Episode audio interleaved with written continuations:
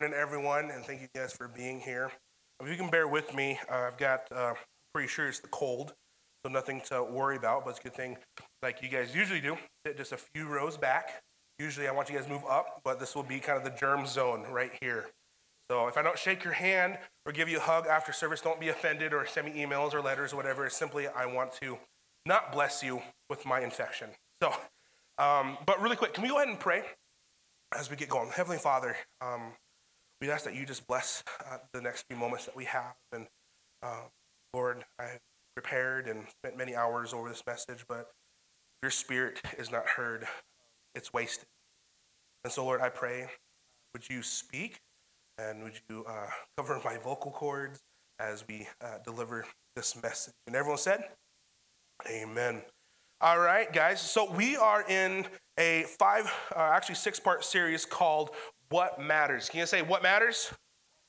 And what we've been doing over the last four weeks, anyways, as we've been looking at our core values, really our DNA that makes the Rock Church the Rock Church. And so, uh, just kind of quick recap. Uh, by the way, everything is recorded You can go to therocknp.com and check everything out on there. But week one, we talked about how scripture matters and that we'll hold fast on a scripture as it's our absolute guide and uh, authority and everything in this life.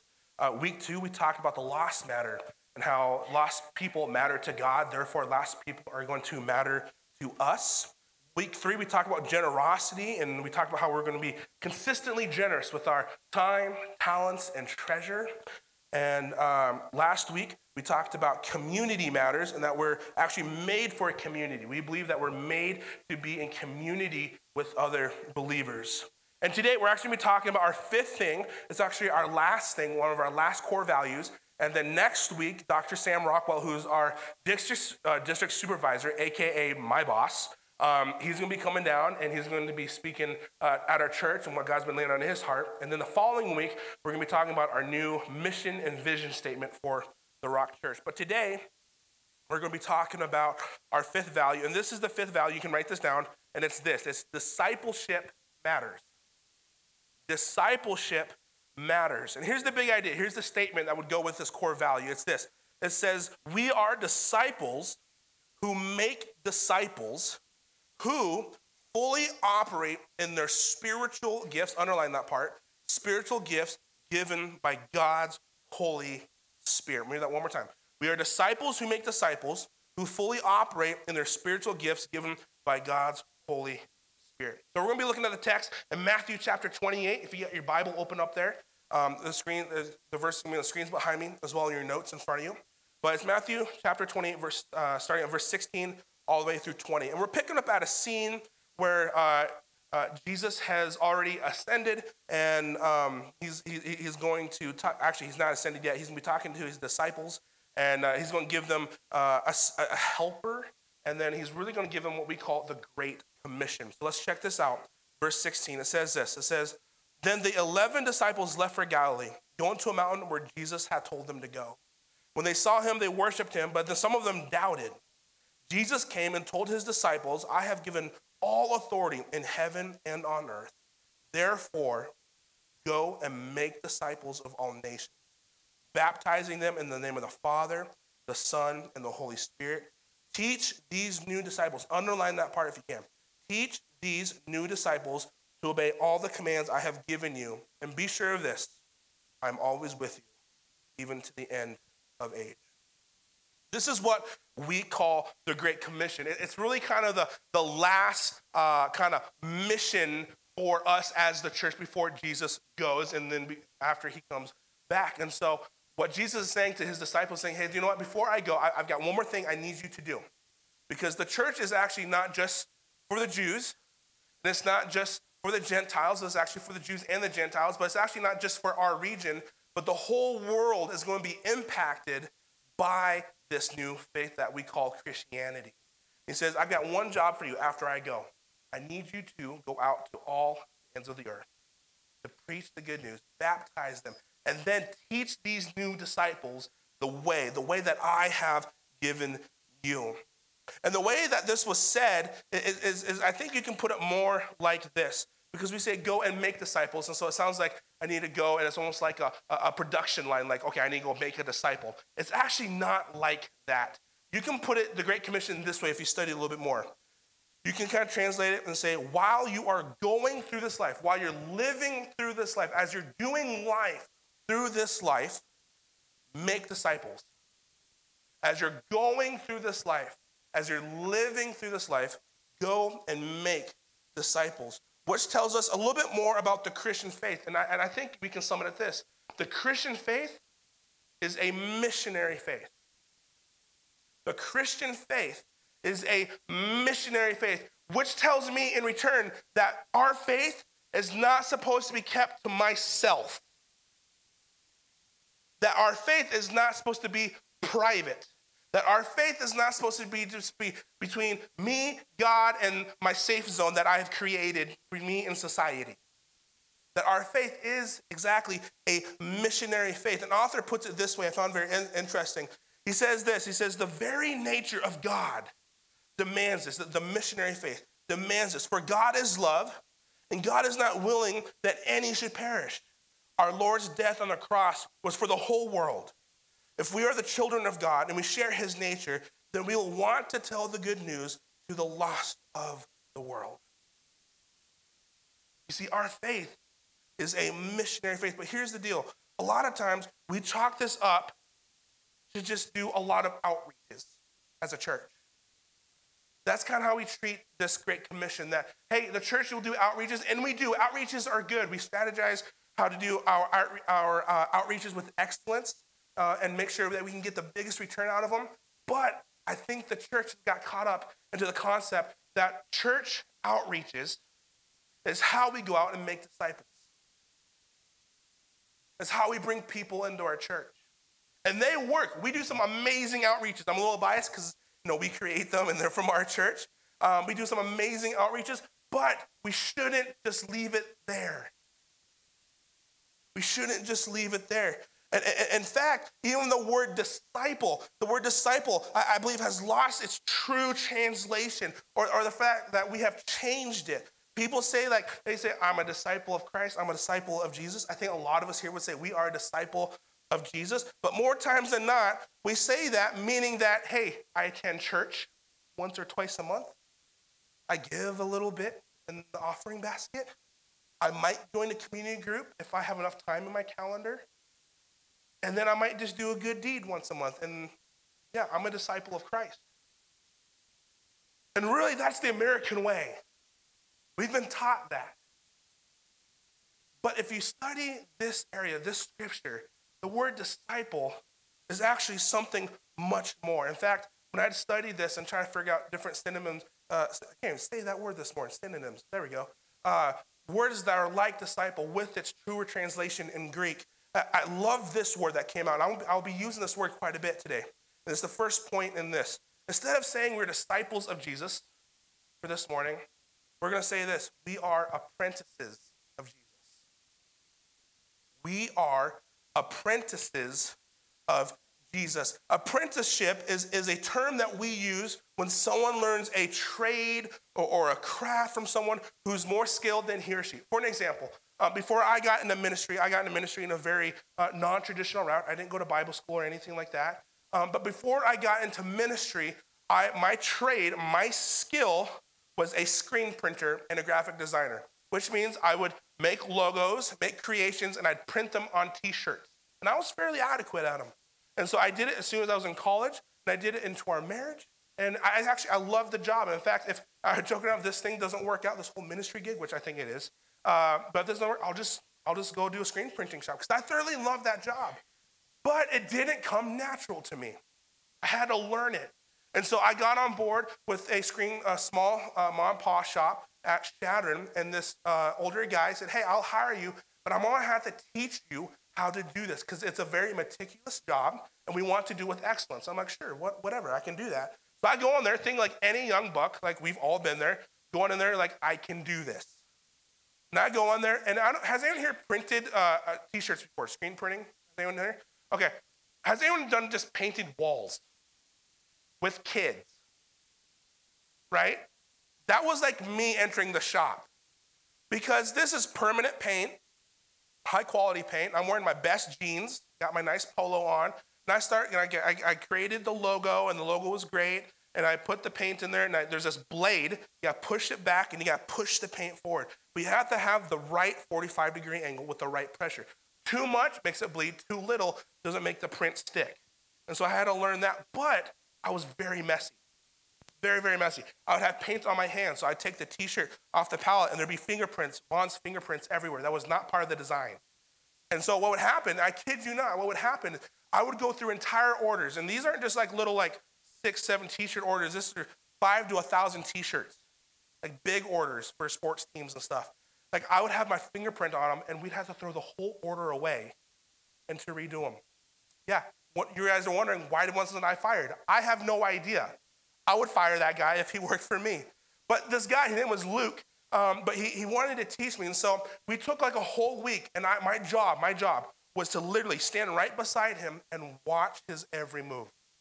And he wouldn't even talk to me. He would just kind of do his job. And you see, see how my, uh, I'm pressing the blade. See how I'm pushing the ink back. See how I'm taking the, the, the t-shirt off of the palette. See how I'm washing. See how I'm clean, Vaughn. See how I have no fingerprints anywhere at all? Like I am clean. And this whole thing is cleanliness is next to what? Godliness. That's not scripture by at any means. But it was our Bible at the screen printing shop. And so really I was apprenticing under this guy so that, so that hopefully one day I could be a skilled screen printer. In the same way it goes with our walk with Jesus. Because I can say, yeah, I know how to screen print, and if I would have kept doing what I thought was right, eventually I would have been a horrible screen printer. Just like, just like, and please, this might hit us a little hard. Just like if we say, yes, I'm a disciple of Christ, but we actually not practice the ways of Jesus, we're going to be a horrible Christian. And let me tell you, there are some horrible Christians out there that claim they're disciple of Christ, but they do not practice or apprentice under Jesus whatsoever. And we want to fix this. And this is why discipleship matters to us.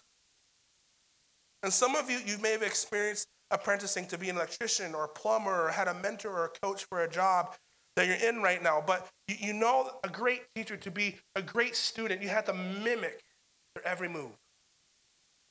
You have to actually observe and to actually soak in everything that they're teaching you. The same way goes to being apprentice of Jesus Christ, meaning this that we practice and mimic the actions of Jesus, not just the pastor. Please do not mimic my every move. I am a fallen person and I can make mistakes.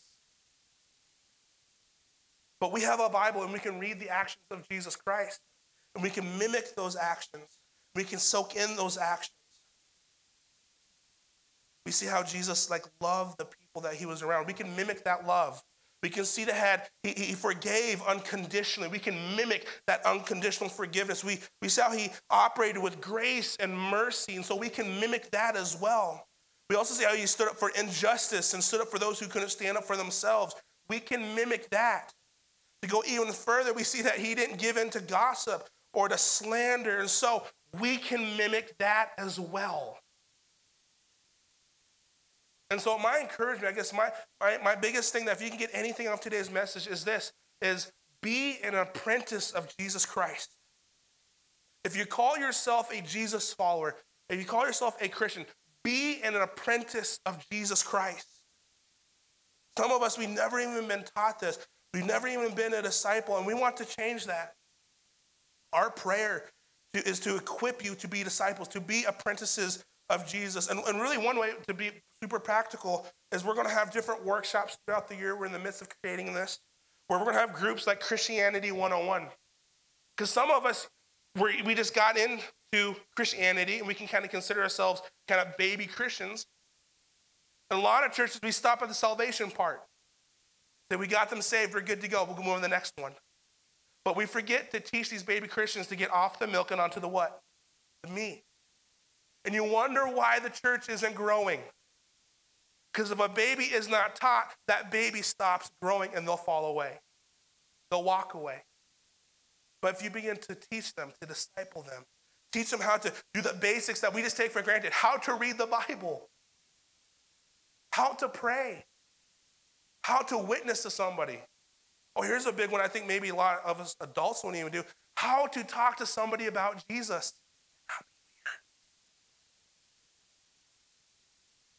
How do you do all of those things? Because those are the things that Jesus did. Those are the things that Jesus is asking us to do. And that is the way that Jesus has decided that's going to push the church further.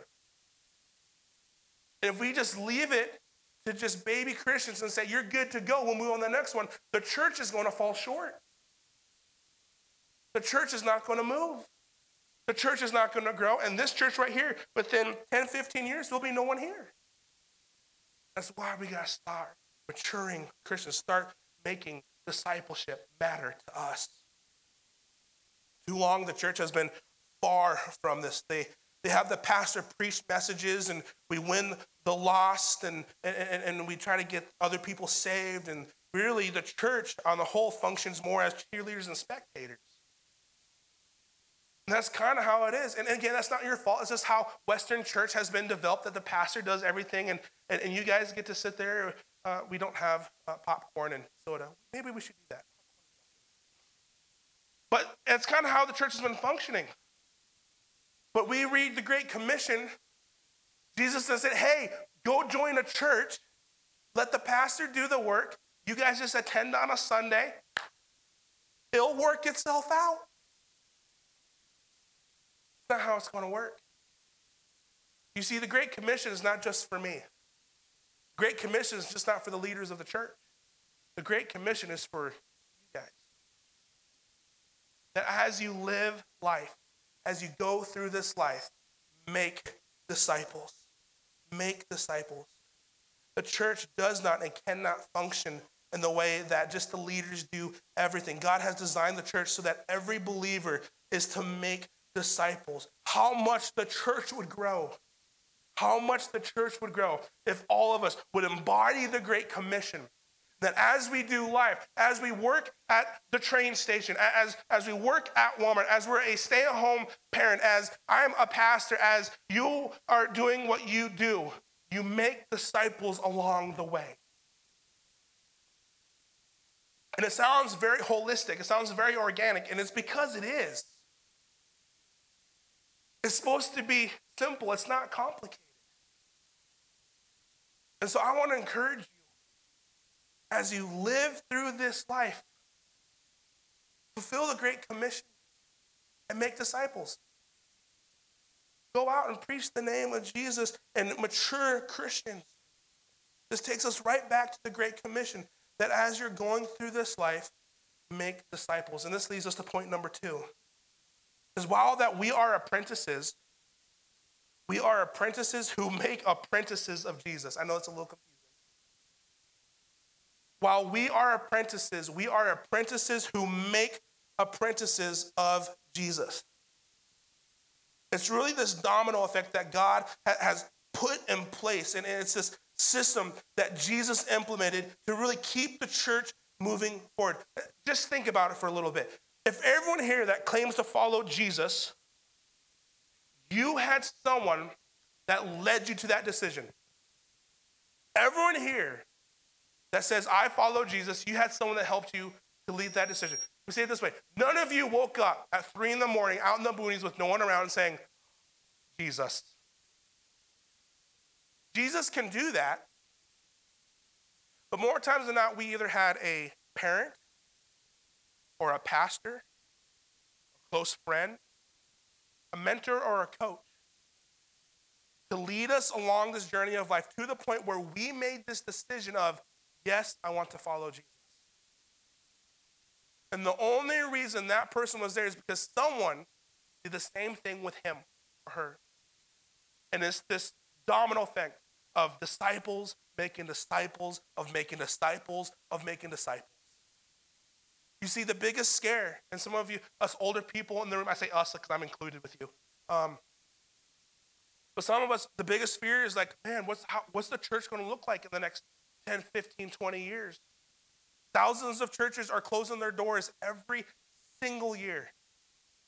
Just in our four, we're part of the Foursquare denomination. Just in the Foursquare area, I mean, just think about we're one of the healthiest churches in this area for Foursquare. Which is good. Yeah, you can clap at that. It's good. But the point I want to try to make is this is if we are not disciples making disciples, making disciples, there will not be a church for your grandkids to go to. We've got to help this, this, this production of making disciples.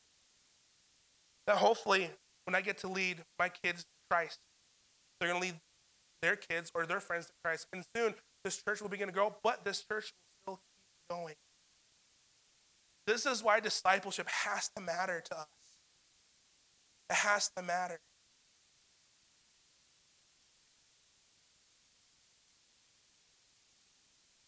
We mentioned that far too long we've left discipleship up to the pastor and really chalk it up again, attending Sunday services here and there, maybe joining a community group. And if you're really good, drop something in the offering box. And the way to fix this is we got to fix this, church. And the way to fix this is when we decide to really live the Great Commission. That as we're going through life, we're to make disciples. That while that we are here, again, if you work at Union Pacific, that as you work there, as you work there, disciple someone, lead someone to Christ, help mature someone. Stay home moms, you're not out of this thing either. Because you got children that you need to disciple. If you work out Walmart, don't just let those hours go by. Disciple someone. Because really, it's not, it, I can't do it all. I try. That's why pastors burn out every year. But as you go through the teenagers in the room, you can also fulfill the Great Commission. As you go to school, make disciples. Check this out. I'm not doing this to, to boast or to brag, but I, I started my first ministry in seventh grade. Called Youth Alive. Anyone heard of Youth Alive before? Assembly of God uh, ministry. I started Youth Alive. And to this day, that Youth Alive is still functioning. It didn't quit. It didn't quit. Now, you can clap. You can clap. But I didn't make that happen. It's because we reached other students. And other students reached other students. And those students reached other students. And as we're making disciples who make disciples who make disciples, because do you know how weird would it be for this 30 year old to go back to seventh grade and start preaching to them?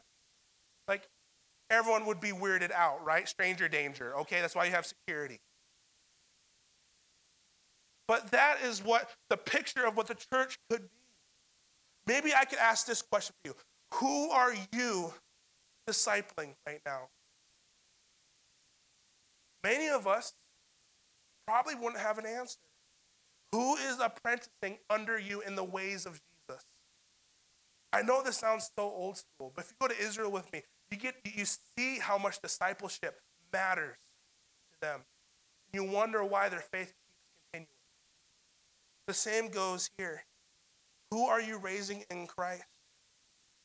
We want you to disciple someone, and we're going to offer you just again another practical way. So here, here's the practicalness of this: is yes, go out and find someone to disciple, but we want to train you in this because sometimes we feel like blind leading the blind.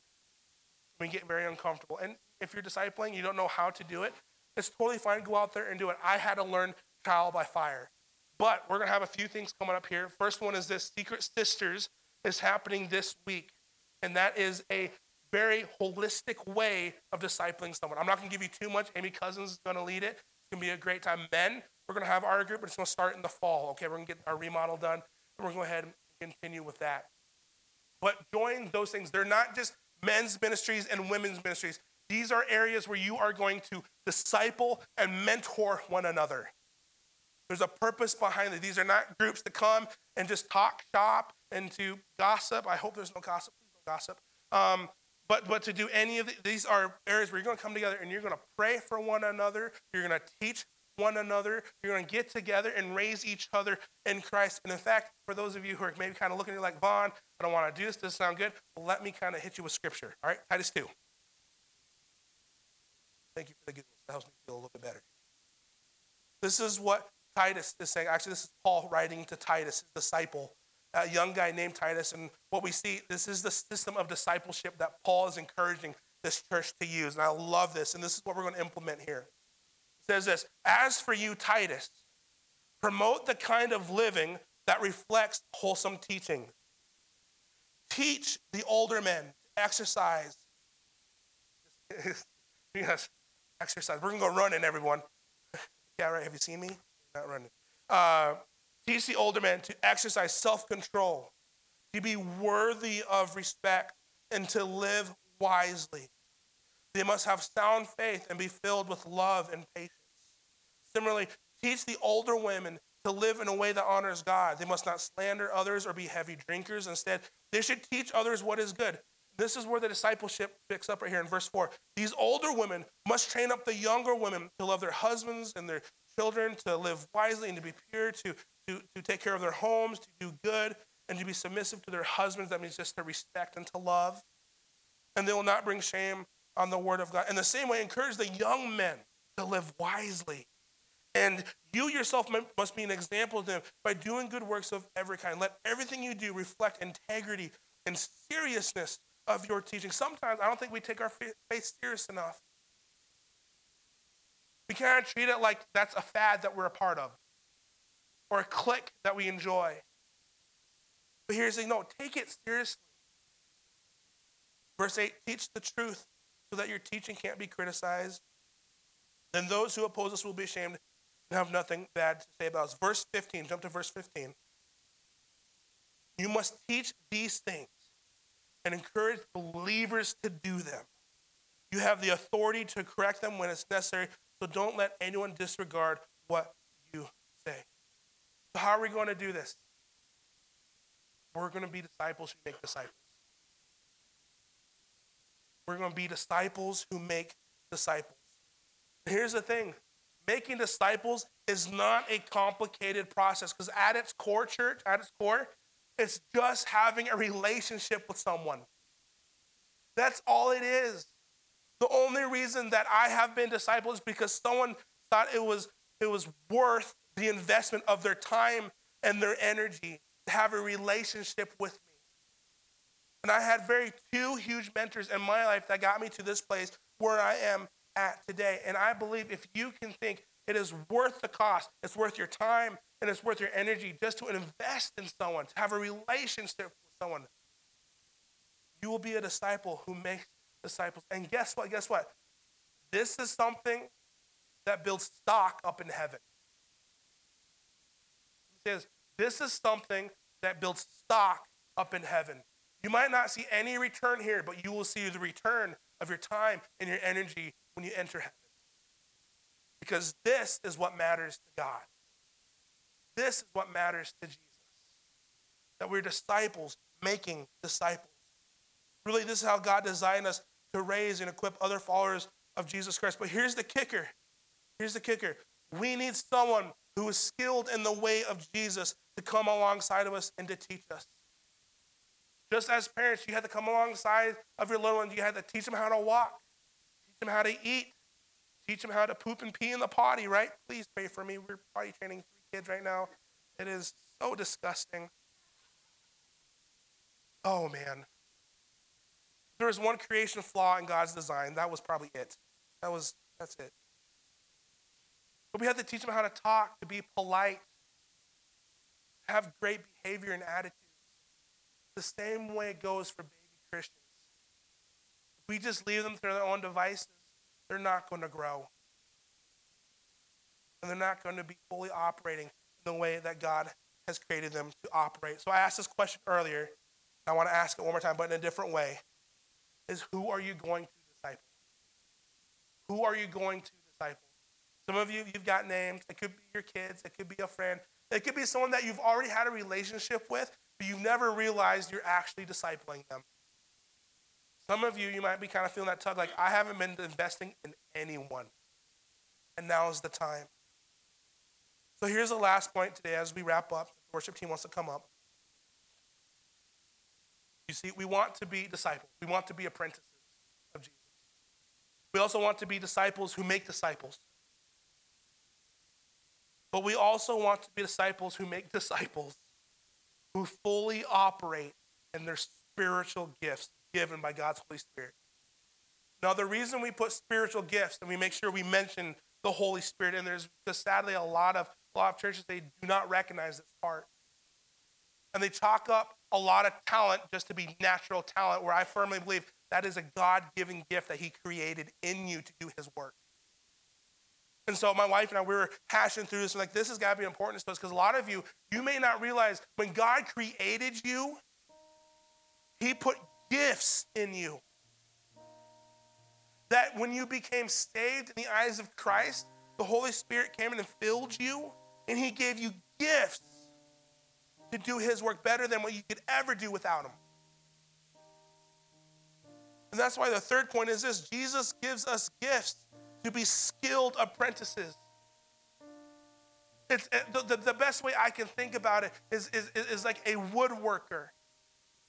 He's got this whole shop, and he's got, a, he's got chisels and hammers and nails, and, and even with the, the nails and, and the screws, are, there's a whole variety of different ones. They all have their, their jobs, and he's got all these chisels, and they all have their different little jobs, and he's got all these equipments and tools, and and, and really, if you're uh, not into woodworking, you probably think this is just a waste. Why do you need all these different things? But the woodworker knows I need this to do this. I need that to do this. I need that equipment to help me to accomplish this task. Really, spiritual gifts are just tools of the trade. They're to help you to be the best Christian that you can be. Because God just doesn't want you to leave you here and say, yep, figure it all out. But no, Jesus, before he left, he says, no, no, no. I'm going to send you a helper. I'm going to send you someone that is going to take you beyond what you could ever imagine in your walk. And his name is the Holy Spirit, and he wants to help you. And he's going to bring you tools of the trade, he's going to bring you gifts. And I just want us to share these gifts with you. The first one is this 1 Corinthians 12, 17. These are not exhaustive lists of gifts. There's so many gifts, but this is what we have in Scripture. It says this says a spiritual gift is given to each of us so we can help each other. To one person, this gift might be the ability to give wise advice. Another, the same Spirit gives the message of special knowledge. The same Spirit gives great faith to another. To someone else, the Spirit gives the gift of healing. Gives one person the, power to perform miracles. We believe miracles still exist today. Another ability to prophesy. He gives someone else the ability to discern whether a message is from the Spirit of God or from another spirit. Still, another person is given the ability to speak in an unknown language. That's speaking in tongues, we believe. That still happens today. While another is given the ability to interpret what is being said, it is the one and the only Spirit who distributes all of these gifts meaning that you can't conjure these up. You can't fake it till you make it. It's only the Holy Spirit that can give you these things. And guess what? You're not all going to have the same tools. You are each going to be skilled in the area that Jesus has desired you to be skilled in. You each have your specific tools for the trade. If God has, uh, uh, verse 11, is the only one in the, only Spirit who distributes all these gifts, He alone decides which gift each person should have. Flip over to Romans 12, 6. It says this In His grace, God has given us different gifts for doing certain things well. So if God has given you the ability to prophesy, speak out with as much faith as God has given you. If your gift is serving others, then serve them well. If you're a teacher, teach well. If your gift is to encourage others, be encouraging. If it's giving, give generously. If God has given you leadership ability, take the responsibility seriously. And if you have a gift of showing kindness to others, do it gladly. All of these, all of these are gifts from God that He has given to you. Each of you have tools of the trade to be the best Christian that you can be. Now, I want to speak to my charismatic friends in the room. Because sometimes we focus on what we call the, the supernatural gifts, the charismatic gifts. and we only focus on those. But Paul even says, no, no, no, no, no, no. Don't just focus on these things. Actually, earnestly seek out these other gifts like administration. Because at least these help edify and build the church. And so if you can speak in tongues, great, I can. It's awesome. But if you can't, don't think you're missing out. Because guess what? You might be blessed in leadership. You might be blessed with patience. That's a gift I don't have. You might be blessed in the ways of mercy and empathy. Those are all spiritual gifts that help propel the church forward. Even the term charismatic gifts is not just a term that's just, ooh, supernatural gifts. Charismatic is from the Greek word charisma. Charisma just means the natural gift that God has given you. So, newsflash God has given you gifts. What charismatic gifts do you have? Is it helping? Loving people? Teaching people? Serving? See, all of these gifts, they help you be the best disciple. And in return, it helps you be the best disciple who makes so I want to make sure you don't walk out of this building thinking, oh, I can't be a disciple maker. I'm not, I'm not good at it. That's a lie from the enemy. God has given you specific gifts to reach the specific people that He has ordained to put across your pathway. So the question still stands who are you going to disciple? At the Rock Church, discipleship matters. We are disciples who make disciples who fully operate in their spiritual gifts given by God's holy Will you guys bow your heads? Will you guys pray with me this morning?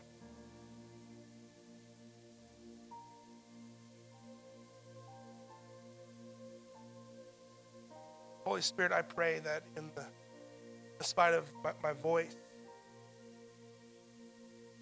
God, I pray these words clear.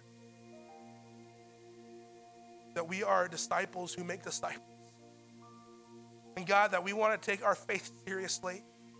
And Lord, that we want to be a church, a, a group of people that's that's not going to just to be content with just less than. That we're that we don't want to just go through this life and say, "Yep, I went to church. Yep, I read my Bible. Yep, I dropped something in the bucket. Yep, check, check, check."